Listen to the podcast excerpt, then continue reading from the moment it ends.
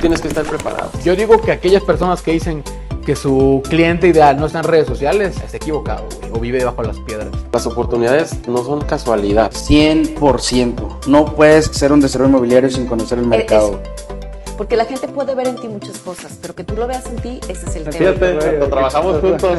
Aquí vas a encontrar charlas que tienen todo que ver alrededor de arquitectura, bienes raíces y el sector inmobiliario. Comenzamos. Bienvenidos a Black Charlas. Eh, hoy estoy con Odoni Poli, un amigazo. Por cierto, antes les recuerdo revisar mis redes sociales de arquitectura, black.lines.arq y mis redes personales, Alfonso Sánchez-BL, donde comparto el día a día de los proyectos que andamos haciendo. Andamos haciendo algunos, algunas cosas chidas. Y pues bueno, Odoni, muchas gracias por estar aquí. Gracias No, por gracias un ti. ratillo. Gracias a ti por invitarme, Alfonso. Eh, si te presentas en unos segundos, en un minuto, a ver qué, qué es lo que has hecho, quién eres, para que nos ve. Yo soy Don Sila Poli Gutiérrez, el nombre está medio raro, nada más el nombre. Y trabajo en una empresa, soy director de la empresa Lambda Ingenieros. Nos dedicamos al proyecto y construcción de obra eléctrica e iluminación. ¿Qué es esto? Bueno, hacemos construcciones para Comisión Federal de Electricidad, ponemos subestaciones para OXXO, para Starbucks, eh, hacemos desarrollos habitacionales, torres de departamentos, torres comerciales como Torre Helix, como Residencial Zuno. Y pues prácticamente somos las personas que hacemos llegar todos los foquitos y la electricidad para que tú puedas con un botón o con un apagador prenderlo. Prenderlo chingón. Vi que hicieron el- la lun- lunaria ahí en el planetario. Hicimos, sí, eh, parte de la, de la estructura de afuera, 726 puntos de luz, que, bueno, si pasas en la noche ahí por el nuevo planetario de Guadalajara los vas a poder apreciar. Qué chido. Muy retador porque, digo, tú eres arquitecto, sabrás que muchas cosas te las imaginas, pero pues ya para hacerlas, Hacerlas está sí es cañón. el, el- el show de la ingeniería. Entonces nos tomó una semana y media poder proyectar todo para que estuviera conforme a norma, para- porque como es interperie, la lluvia, aire, sol, todo eso empieza a complicar el tema de los cables. Entonces no tienen que estar expuestos. Y la estructura no se podía taquetear. Sí tiene taquetes, pero son muy especiales por el tema de los vidrios que tiene. Pero de ahí más no puedes taquetear nada porque adentro de la, de la esfera hay una pantalla de aluminio que es carísima Ah, de París. ok. Entonces no puede mojarse porque se, nos echa- se echa a perder. O sea, entras y todo. por Entras dentro es una pantalla. Y, y por dentro es una pantalla, entonces están la parte de los asientos o las butacas para que puedas reclinarte y ya ves la parte de la pantalla donde se te muestra cómo está este, el universo, las estrellas. Entonces lo de afuera no debe de tener prácticamente nada que ver con lo de adentro porque si empieza a llover, y ahorita que ha estado lloviendo bastante fuerte en Guadalajara, puede filtrar agua. Entonces, la parte de la electricidad y, lo- y todos los, los puntos de luz que, que se pusieron no están taqueteados a la, a la estructura o a la esfera. Y supongo que llevan cierto tipo de mantenimiento, ¿no? Prácticamente sea- son fuera de mantenimiento. Ah, está fuera de mantenimiento. Ujú. Ok. Sí hay manera de, eh, por alguna sea, razón, que se funda uno de los puntos. Pero como Pues- para el tema de la filtración y eso, no es como que cada cierto tiempo hacerle algo, No, ¿no? no, no. Ok, Sí están fuera de mantenimiento. Oye, Doni, cuéntanos un poquito de dónde viene tu nombre o... Porque tú, tú no naciste aquí, ¿o sí? Yo nací en Guadalajara. Ujú. eh, mi papá nació en un pueblo que se llama Mapimí, que es un en Durango. Es Ah, el Durango. segundo pueblo mágico de Durango. Creo que ya no hay pueblos mágicos ahorita, pero eh, está para Gómez Palacio, Torreón, lo que es la parte de la laguna. Y eh, es cerca de la zona del silencio, es parte del municipio, es lo que tiene la zona del silencio. Y hay una mina ahí, el pueblo prácticamente se mantenía de la mina. Eh, mi abuelo es de origen italiano, Mm. el papá de mi papá, llegó ya ahí a Mapimí como, pues, prácticamente eh, huyendo de la guerra, de la Segunda Guerra Mundial. Se casa con mi abuelita y, pues, bueno, tienen cuatro hijos, uno de ellos es mi padre. Se acaba la- la- el agua del pozo del rancho de mi abuelo y empiezan a migrar, llegan a, Guadala- a Guadalajara, mi abuelo muere aquí en Guadalajara y ya ellos ya se quedan aquí a radicar. Y mi papá, pues bueno, es de allá, mi mamá es de aquí de Tlaquepaque. Eh, yo nací aquí, duré nueve años y mi papá decide que a los nueve años, cuando yo estaba este, todavía en la primaria, pues vámonos otra vez a Mapimí a buscar allá este, nuevas oportunidades y nos fuimos para, para Mapimí. hago primaria, secundaria, preparatoria y regreso aquí a Guadalajara y empiezo a estudiar la carrera de in- Ingeniería Mecánica Eléctrica en la UDG. Ok. Y por eso este, vuelvo otra vez aquí a Guadalajara. Ya, y cuando saliste de la escuela, entraste a CFE, vi que trabajabas en CFE, o... ¿Sabes que no? Eh, la oferta laboral creo que es algo complicada, más cuando no tienes experiencia. Toda la universidad me la pasé eh, trabajando en restaurantes, repartía este, comida en servicio a domicilio. Ahorita hay Uber Eats, antes no había eso. Antes Sí. cada tienda o cada restaurante tenía su propio departamento de servicio a domicilio. Y eh, pues prácticamente toda la universidad fue así. Saliendo de la universidad empiezo a buscar trabajo y pues no encontré muchas ofertas laborales y un amigo de, de un tío me, me dijo que si quería trabajar con él. Fui a esa entrevista, eh, lo primero que me preguntó fue, pues, ¿qué sabes hacer? Ah, pues mira, sé hacer esto y esto, pues lo que yo sabía hacer personalmente, no, no, no, pero de la carrera, híjole, pues, pues no mucho. Pues más o menos. Pues vente, pues, aquí te vamos a enseñar. Y creo que los casi dos años que duré con él me han servido todavía ahorita que, que ya ha pasado muchísimo tiempo, ¿no? Casi, casi es la verdadera escuela, ¿no? Ya cuando estás chambeando, porque en la escuela donde te enseñan, pues sí aprendes cosas teóricas, pero todas las empresas tienen distintas prácticas y entonces empiezas a conocer muchas formas diferentes de hacer las cosas, ¿no? Yo creo que el 10% de lo que tú vas a utilizar en tu vida profesional lo ves en la escuela. 10%. Y lo demás es base a experiencia, a que se rían de ti, a que te equivoques, a que te empiecen a explicar cosas que pues jamás vistes en la escuela. Desde que es una cepa, porque dicen, oye, este, pídete los postes y, y que te pongan las cepas en un costal. Híjole, pues ahí vas y le hablas al proveedor y proveedor, ah, ¿eres nuevo, ¿da ingeniero? "Eh, sí. ¿Cómo supiste? Ah, no, no, es la voz. pues, ¿cuál? Las cepas es el agujero donde van a entrar hincados los postes. Sí. Entonces, son muchas cosas que, que no, no las sabes, O que pero en la, escuela, en la escuela te enseñan los tecnicismos correctos y ya en la práctica son como palabras coloquiales, ¿no? Que, Sí, que de repente pues te, te sacan de onda o te desubican. La verdad es que hablas idiomas diferentes. eh, en la oficina, digo, nos ha tocado con colegas del mismo ramo que empiezas a hablar ciertos tecnicismos. Las personas que están a un lado tuyo, la verdad es que ni te entienden. Prácticamente estás hablando tú chino y ellos este, español. Entonces nunca van a entender lo que están hablando. Desde tecnicismo como, oye, hay que dejar una coca en el registro de media tensión y piensan que pues tienes que dejar una coquita para la persona que vaya y te, y te supervise, ¿no? Yo creo que se le encargó el maestro, ¿no? Yo creo que sí.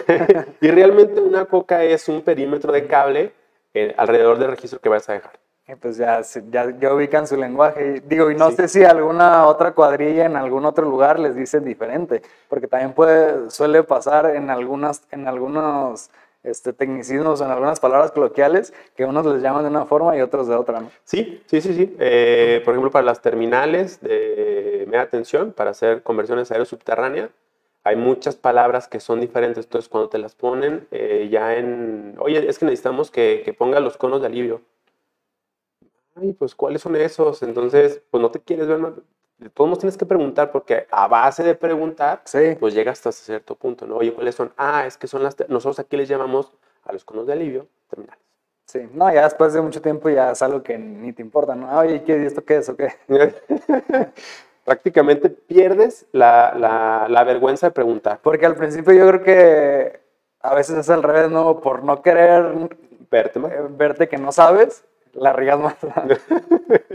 Oye, Doni, ¿y por qué te metiste a, a ese rollo de la electricidad? O sea, ¿ya te gustaba hacer algo antes? Conectar cosas. o- Sí, eh, yo creo que cada, cada persona empieza a perfilarse de acuerdo a lo que empieza a jugar de niño, ¿no? Tenía ciertas, una grabadora y aparatitos electrónicos, entonces empezabas a quitarle, pero ya no funciona, ah, pues hay que ver, y le empiezas a quitar el motor, y ¿Por luego con no una pila lo empiezas a, a- a hacer funcionar, y luego, ay, pues ya le faltó aquí, y se desoldó, entonces como que empiezas a perfilar, y esa parte se te hace mucho, muy fácil. Entonces ya cuando empiezas a, a ver toda la cartera de carreras que hay, la que más se te facilita es por donde te vas a ir. Sí. Yo tenía tres opciones, eh, dos que mi papá me dijo, oye, pues es que hay que estudiar eso porque creo que te va a ir bien, y la otra era mecánica eléctrica, y escogí mecánica eléctrica. Las dos eran, las dos mi papá me dijo, eran sugerencias obviamente, era médico cirujano partero Ahora nada y químico, y químico en alimentos. Entonces, la química, digo, no es mi fuerte y medicina como que no me llamaba tanto la atención. Ok. Mecánica eléctrica, sí. Y, y te las recomendaba porque él sabía que a ese tipo de personas les iba bien o, o a él le gustaba o... Yo creo que a él le gustaba, a lo mejor algún día este, él quiso este, estudiar eso y a lo mejor por destino de la vida no. no. Yo creo que cada, cada papá quiere verse reflejado en su hijo y que haga Sí. cosas diferentes o que haga lo que él no pudo hacer. Digo, este, pues es parte, yo creo que de la vida. Yo no soy todavía padre, pero me imagino que así va a ser, ¿no? Quieres Sí. darle lo mejor a tu hijo y que no sufra lo que tú sufriste. Sí, a lo mejor es un interés como muy interno y simplemente lo ve como una oportunidad para, Sí, para su hijo, ¿no? sí, claro. ¿Cómo fue que empezaste a formar el despacho? Después de cuáles caídas. Supe De- también que, que tuviste por ahí un, un tropezón o una quiebra de una empresa que te dejó con una deuda de un millón de pesos. Sí. ¿Cómo sales de una deuda de un millón de pesos y, y cómo eh, la solucionas? O sea, ¿cómo caes en una deuda de un millón de pesos y cómo solucionas una deuda de un millón de pesos? Yo creo que aceptando, Alfonso, aceptas que tienes que resolver el problema. Nosotros en el AMNA Ingenieros tenemos muchas frases. De hecho, el día que vayas a mi oficina, espero que tomes una foto. Tengo un muro donde tengo todas las frases que me han forjado.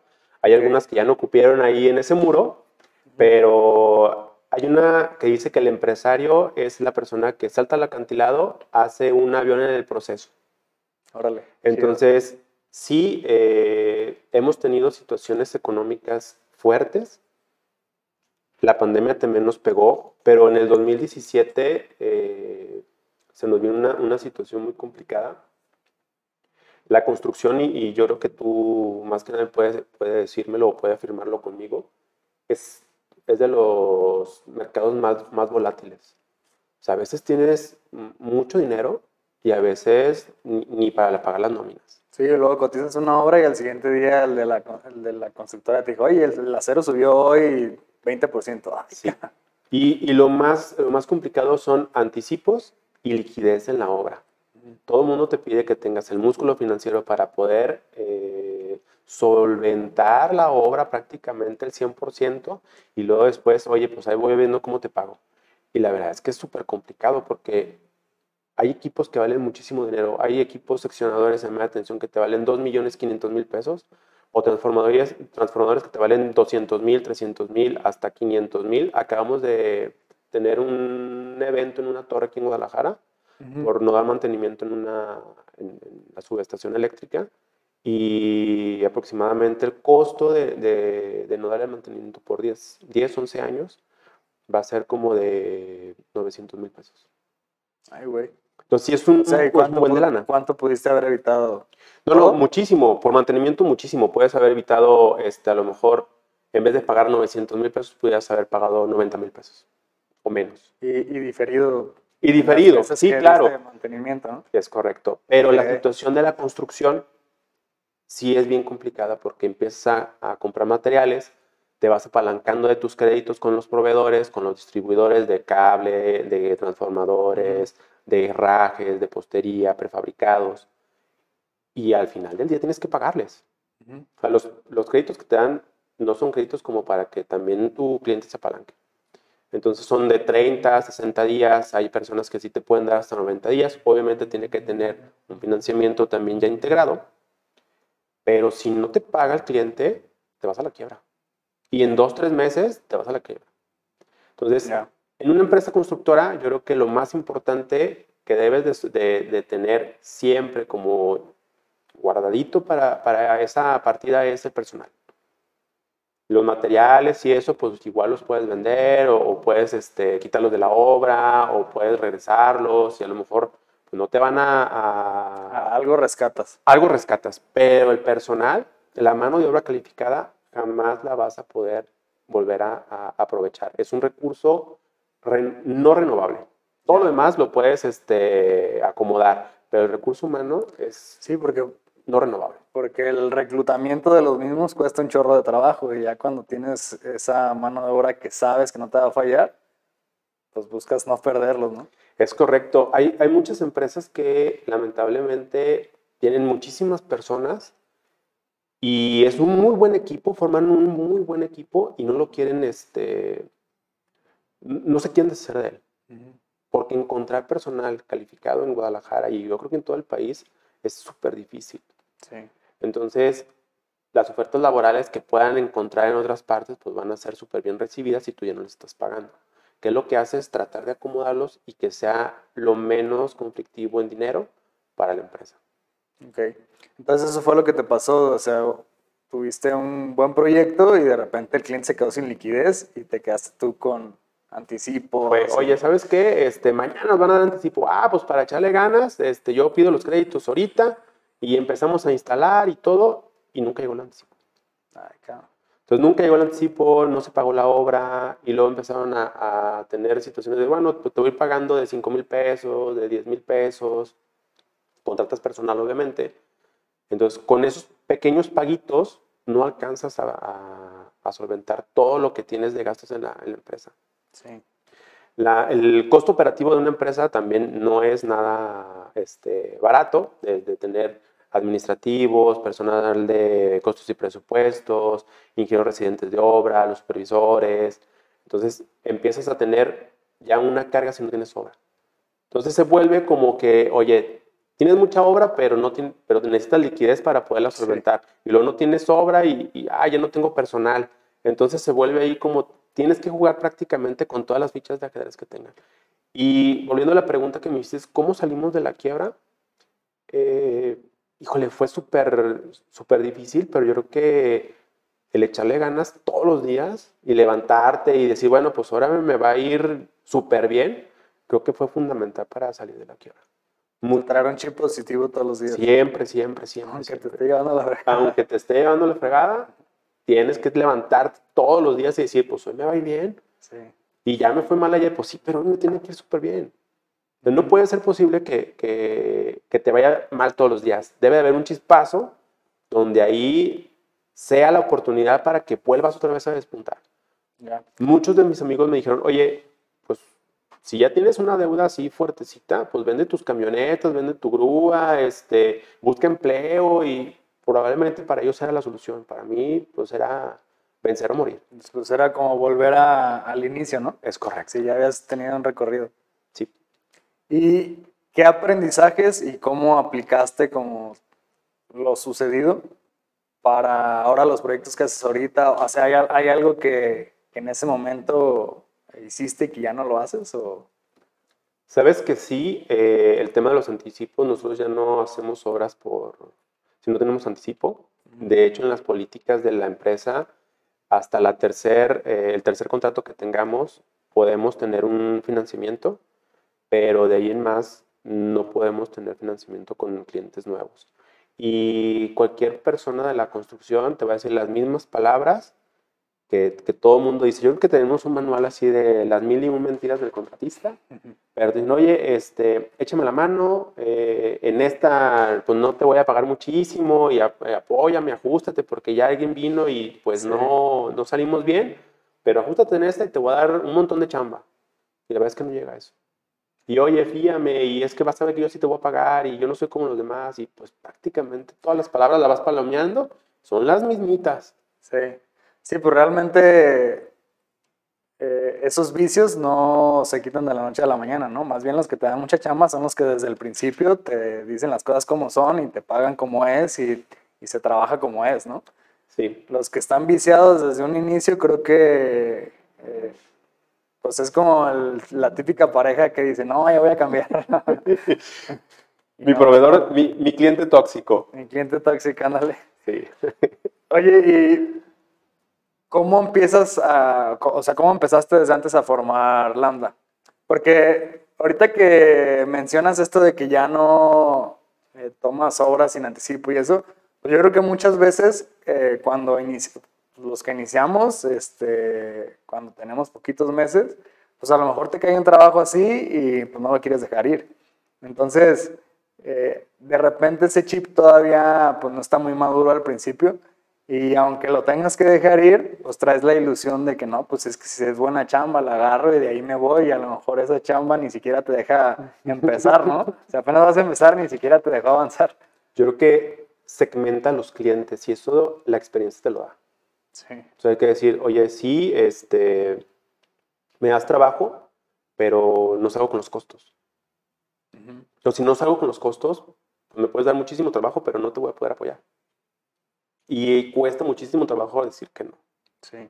Porque a veces tú quieres, cuando sales de la carrera, cuando pones tu negocio, lo que quieres es darte a conocer, que la gente vea que sí sabes chambear, que, que le vas a sacar su problema y luego después ya no te pagan.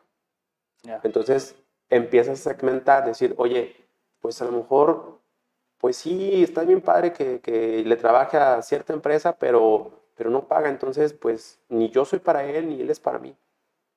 Y empiezas a segmentar cuál sí le puedes dar crédito, cuál no, con cuál sí puedes trabajar y la verdad es que hay personas con las cuales pues no se puede. Por, la, por las, yo creo que las políticas que tienen ellos para trabajar o la forma de trabajar o su manera de llevar la empresa. Desde ahí, el, oye, pues es que yo no te debo, te debe la empresa. Y ya con eso, pues híjole, ya te metes en un rollo de estar dos años litigando, que la verdad, ¿cuál es tu chamba? Tu chamba es hacer, en mi caso, hacer obras eléctricas de calidad. Entonces, mi chamba no es estar eh, peleándome en juzgados, no es estar teniendo financiamientos, eh, arrenda- arren- arrendamientos tampoco. Más sin embargo, con esas empresas que sí lo dan y que se dedican a eso, pues puedes hacer alianzas comerciales para así ofrecerle al cliente eh, opciones diferentes a la que tú le puedes dar, ¿no? Sí. Y, y si es no perder el enfoque y el objetivo es hacemos instalaciones eléctricas de calidad. Entonces, si pierdes el enfoque de que, ah, le voy a dar crédito a fulanito para hacer mi objetivo, ya estás mal. Entonces, tienes que buscar alianzas comerciales para que alguien le dé ese financiamiento o le arrende el equipo y tú sí hacer lo que mejor sabes hacer.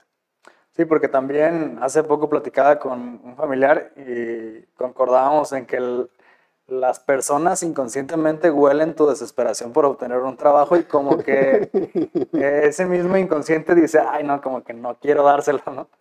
Entonces, cuando tú pues llegas como muy seguro, o sea, de una manera decente y respetuosa, ¿sabes qué? Pues yo no puedo con esto porque no me van a salir mis gastos y la verdad es que podemos salir mal y quiero una buena relación contigo. Entonces, pues si encuentras a alguien que te lo haga así, eh, pues ojalá que te haga muy bien. Yo tengo esta propuesta, pero pues sin miedo a, a obtener o no obtener. Y el hecho de que tú muestres esa seguridad a la otra persona también le brinda seguridad inconscientemente, ¿no? Porque si llegas, no, sí, no, a ver, no, pues me, me, me ajusto a tus... Ajá, No, ajá, no, pero a ver, dime.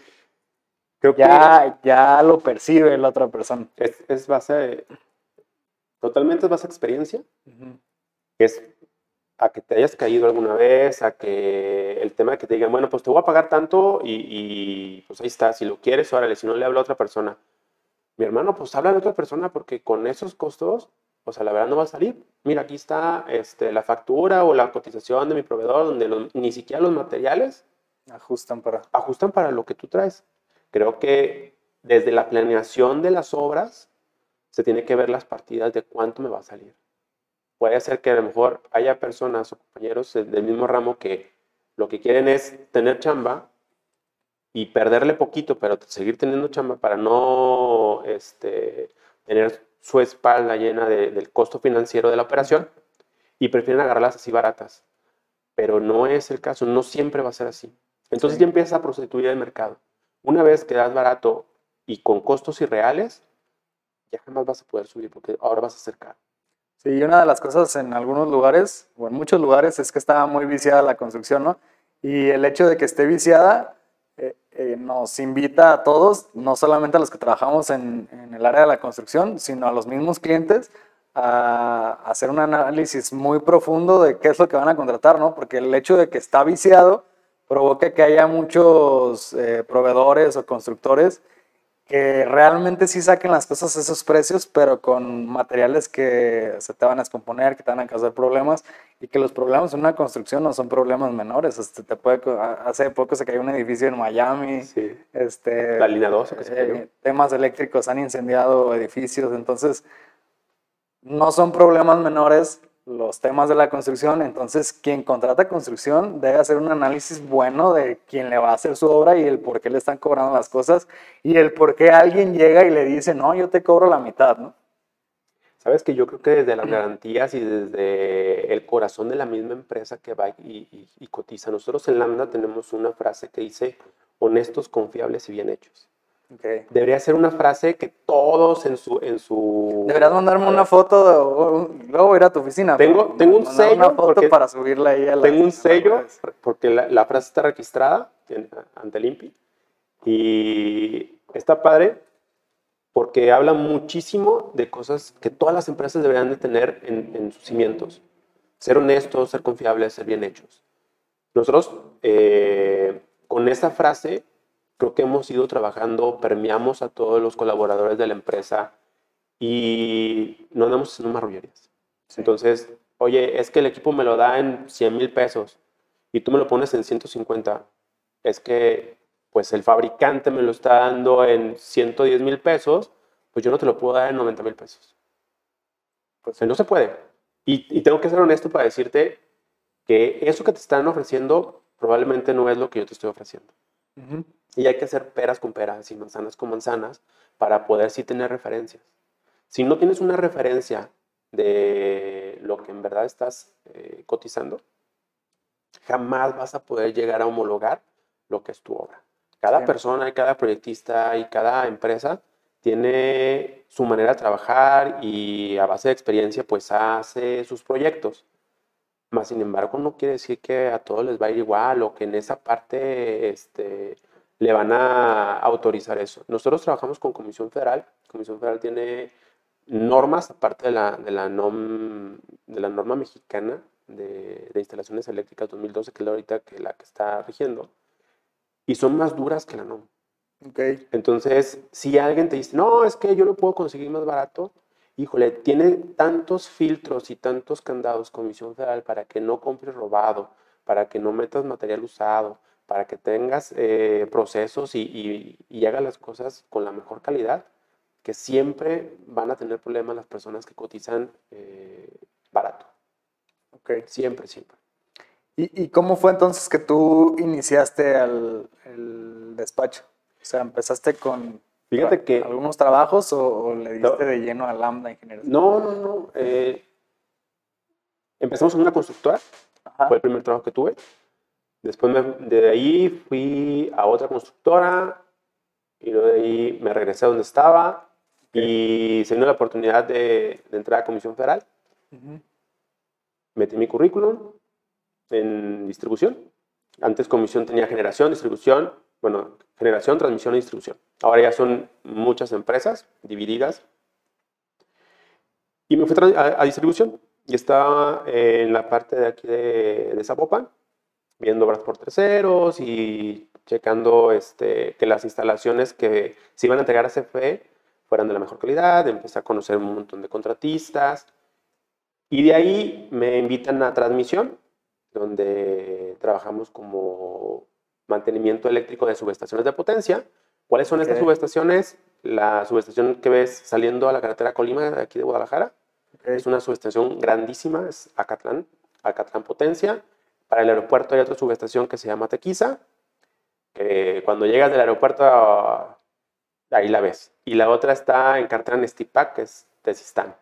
Ok. Entonces, son Ah, un- subestaciones un- grandísimas. Un paréntesis para quien escuche que no tengan ni la menor idea de qué es una subestación. ya empezamos a hablar en inglés, ¿verdad? Ah, en, en- en peras y manzanas, ¿qué es una subestación? Mira, la subestación es el conjunto de elementos necesarios para reducir o elevar o regular el voltaje.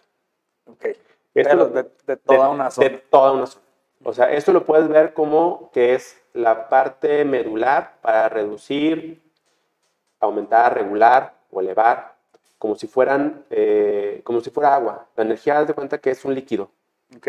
Entonces, si tú lo, lo- Es tu lagunita. si tú lo pones como, como una referencia, las líneas de, de distribución o las líneas eléctricas son tuberías de agua. Entonces, la subestación lo que hace es regular qué tanta capacidad, qué tanto caudal va por esas líneas y a qué tanta presión vaya. Para dar abasto Para dar abasto, es correcto. toda la zona. Prácticamente es, es eso si lo pones en condiciones eléctricas. Súper. Entonces, en ese puesto, tú dabas mantenimiento a esas Sí. subestaciones. Damos mantenimiento a transformadores que son del tamaño de una casa. Los transformadores podríamos decir que son como un pequeño registro de ese Es, caudal es de lo agua. que, es lo que, donde llega ese caudal de agua y ahí lo puedes regular, regular, elevar o reducir. Ok. ¿va? Es como la concentración donde va a llegar, como si fuera una tipo válvula.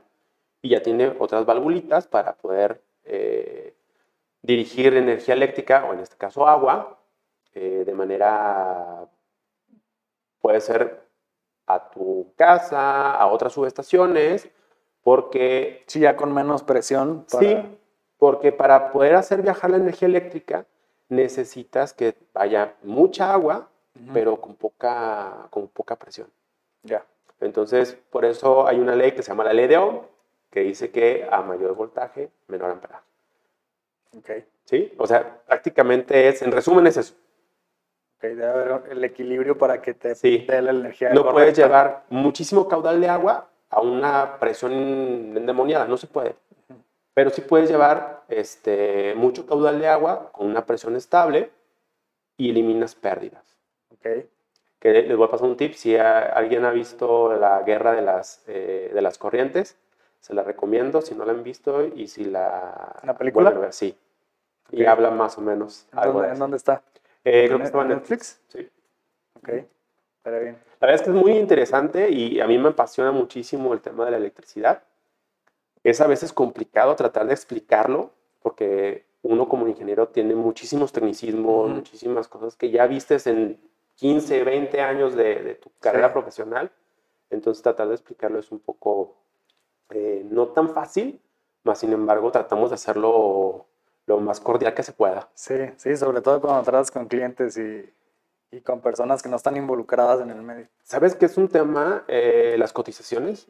Nosotros, al trabajar la Comisión Federal, hacemos catálogos de conceptos y análisis de precios unitarios, Que ya se entienden entre que, sí. que ya los podemos entender nosotros. Ujú. Y cuando se lo llevas a un cliente, es bien difícil que lo, que lo alcance a comprender.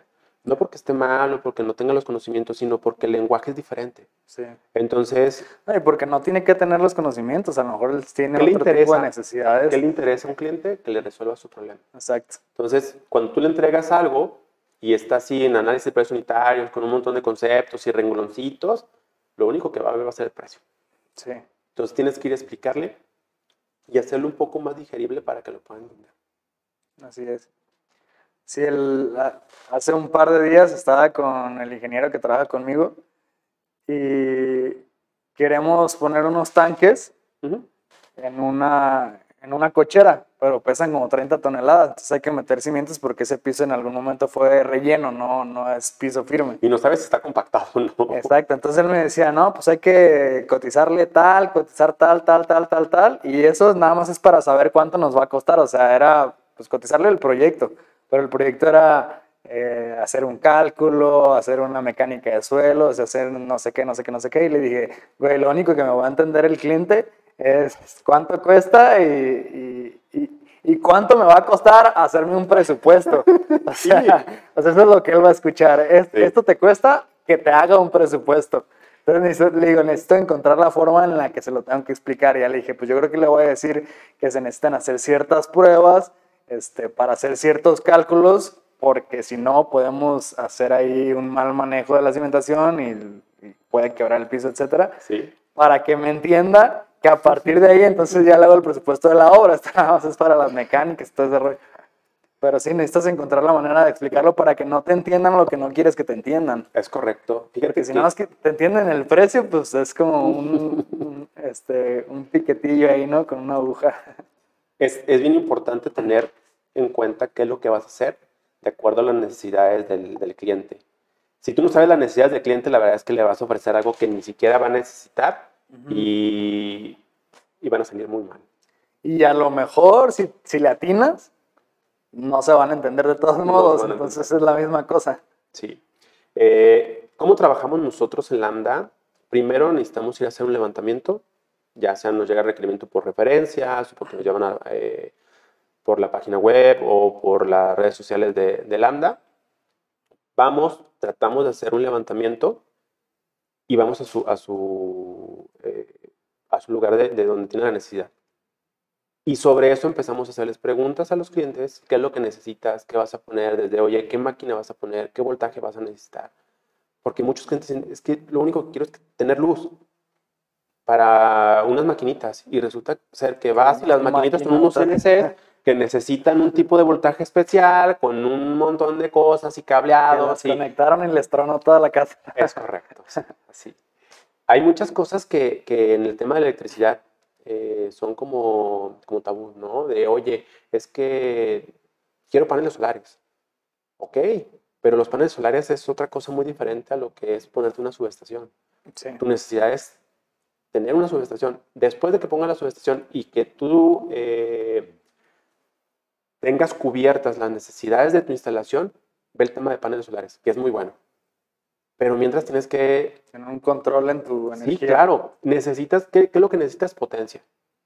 Entonces, sí necesitas transformadores, sí necesitas una subestación para poder tener la potencia necesaria para hacer andar tus máquinas. Los paneles solares es, es otro rollo muy aparte, que son buenísimos, pero es cosas diferentes, peras y manzanas. Sí, sí, sí.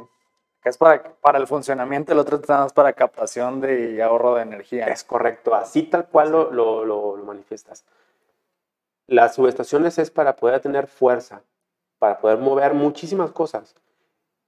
Y los paneles solares es como tú dijiste, captación de energía eléctrica de ahorro. y ahorro. Eso lo, lo ponen en otra, como un apartado Aparte. diferente a comisión. Después de que empiezas con lo de los mantenimientos, ahora sí, ¿qué siguió después de ahí? Me interesa ¿Sabes saber qué? ¿Cómo empezaste a em- formar todo Empezamos, empezamos primero eh, en esas constructoras, constructoras que le trabajaban a Comisión Federal, unas de manera directa como licitando, y otras con procedimientos de obras por terceros, Ya. que es yo tengo una necesidad, quiero que eh, me pongan una subestación en mi empresa, entonces lo haces por medio de una contratista, que es ahora lo que hace Lambda Ingenieros, y él se encarga de hacer todos los trámites con CFE para poder suministrar a la empresa o la industria la energía eléctrica necesaria para cumplir las necesidades. Ok. Entonces, empezamos a trabajar, se da la oportunidad de entrar a Comisión Federal, salgo de comisión, eh, nos mandan a México, y ya regresando de México en el 2000 2012, pues ya no me sentía como pues, pleno, ¿no? Ya estancado. Ya estancado. Empezamos a hacer pequeños trabajos, todavía estando en, en, en CFE. Hay una ley que se llama la Ley de Servidor Público, donde tienes que esperar un año para poder eh, trabajar en algo que esté relacionado con tu puesto de servidor público. Entonces empezamos a hacer trabajos de cimentaciones, que tenía conocimiento yo por las cimentaciones de los postes troncocónicos y, los, y las torres de, de transmisión. Y empezamos a trabajar en eso. En el 2013 eh, empezamos ya en una empresa constructora, yo salgo de, de, de CFE, que la verdad es que fue una excelente escuela, muchísimas cosas aprendí. Aprendí a hacer pruebas a transformadores, aprendí a hacer mantenimientos, aprendí cómo es la red y el sistema eléctrico nacional, que es súper importante. Yo creo que es de los plus que, que tiene Lambda, el que yo haya tenido esos conocimientos y esa apertura. Comisión Federal es una muy grande escuela. Normalmente en, en- en esa parte eléctrica se aprende al revés, ¿no? Primero de lo Sí. chiquito, minucioso, y vas viendo cómo empieza a llegar la energía, cómo ponerla en la casa, cómo poner un edificio. Y acá es al revés, ¿no? Ya es cómo entramos desde- genera, cómo- Eso Ahora está chido. para está abajo. padre. Sí, y entonces prácticamente lo mismo, nada más con dispositivos y, y accesorios diferentes. Pero es el mismo principio. Entonces, en el 2013 empezamos a, a trabajar en otra empresa constructora. Duró seis meses ahí, hicimos muy buenas obras.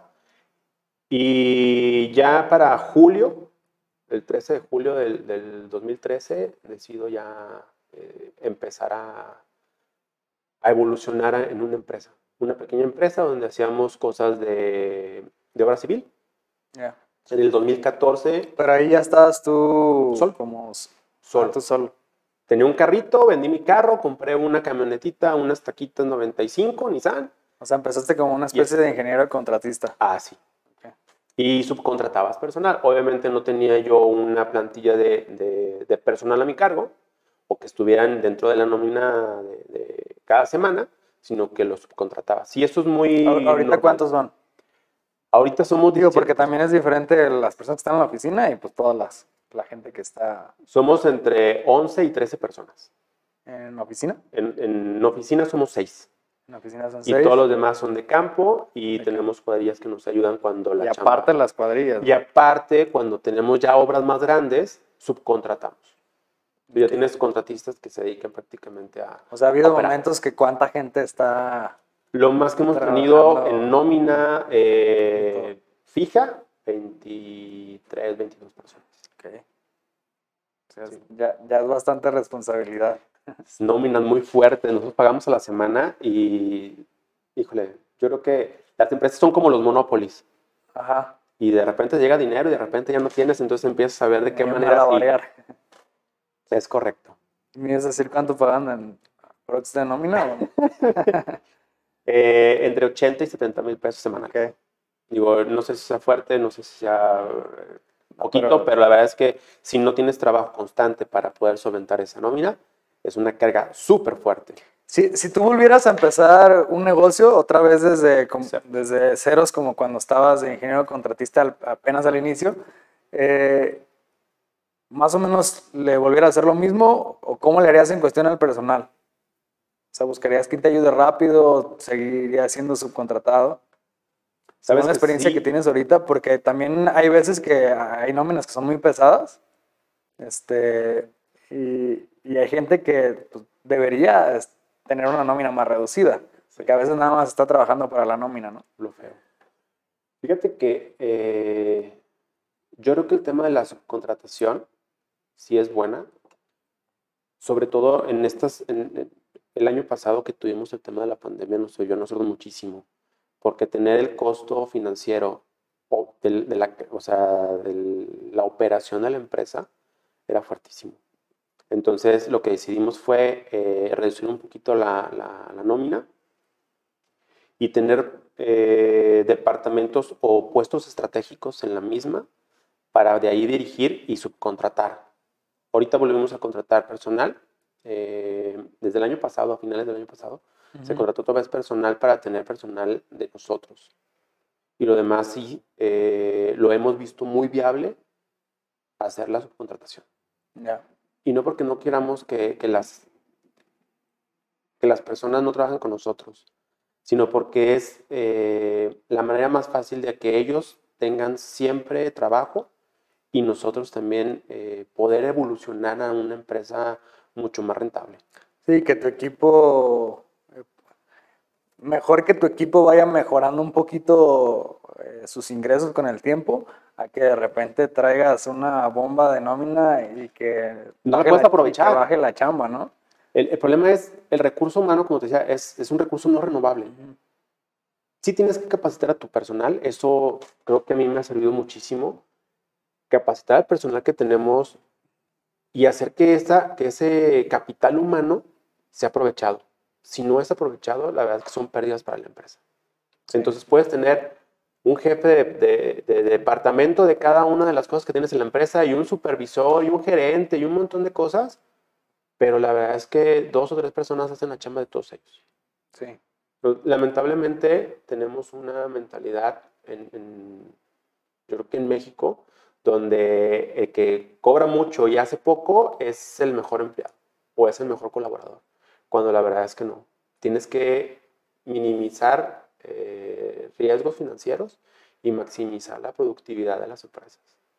Porque si no, prácticamente esa empresa se va a ir a la quiebra.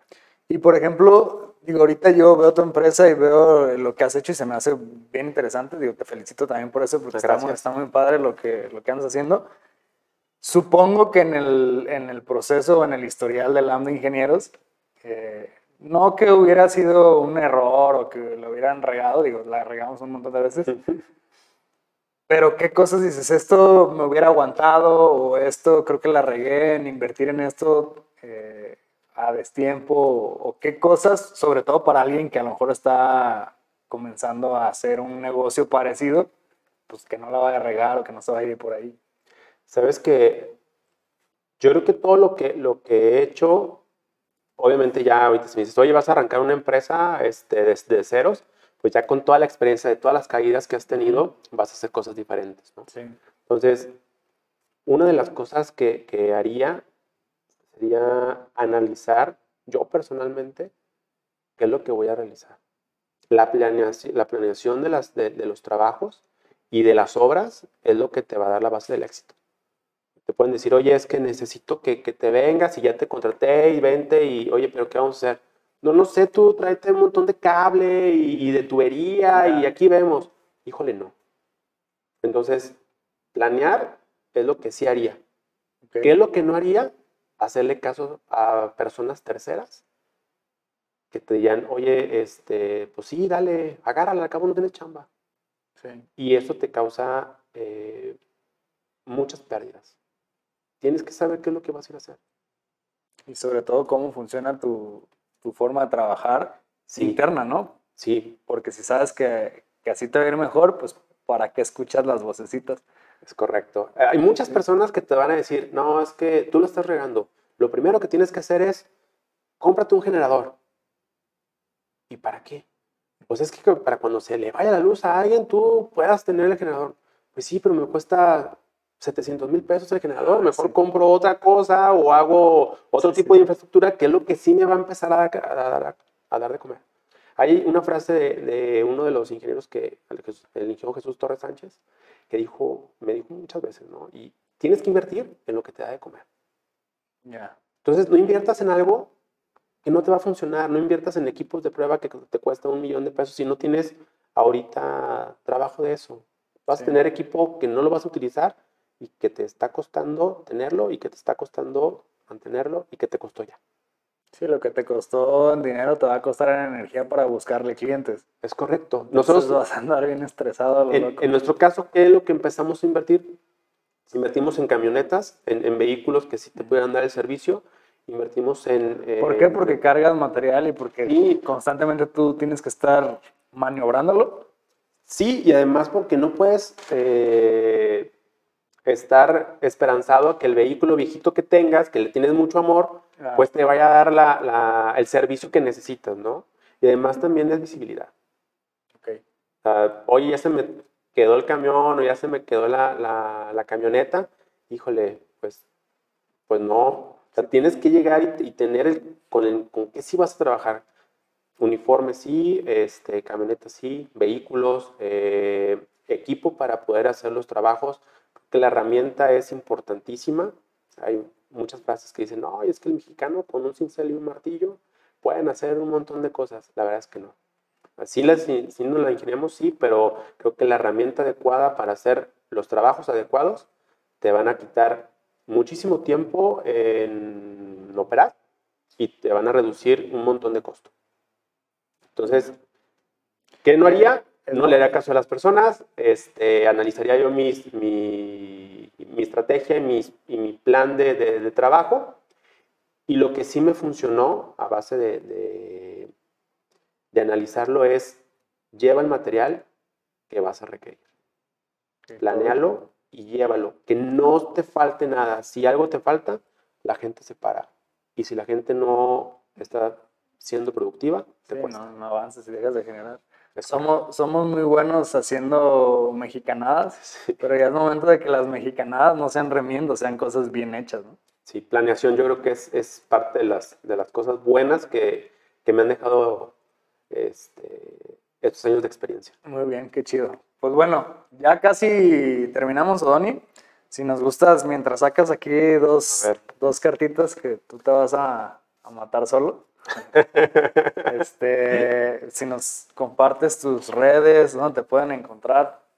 Sí, eh, estoy como Odoni, Odoni Poli en Instagram, Odoni Poli en, en Facebook y... Con doble D. Con doble D.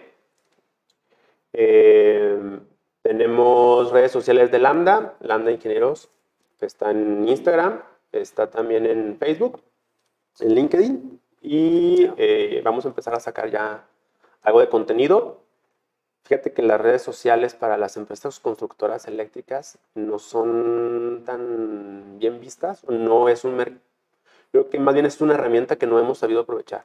Sí, porque es más B2B, ¿no? Entonces, Sí, el público general no se interesa tanto, pero hay algunas formas. ¿eh? Fíjate que el otro día eh, en TikTok andan, andan muy famosos los, los que hacen eh, construcción, órale. pero ponen como el proceso y pues es, es otra chamba el grabar y el, y el editar y todo ese rollo. Hay que encontrar la manera de comunicar las cosas buenas que nosotros sabemos hacer.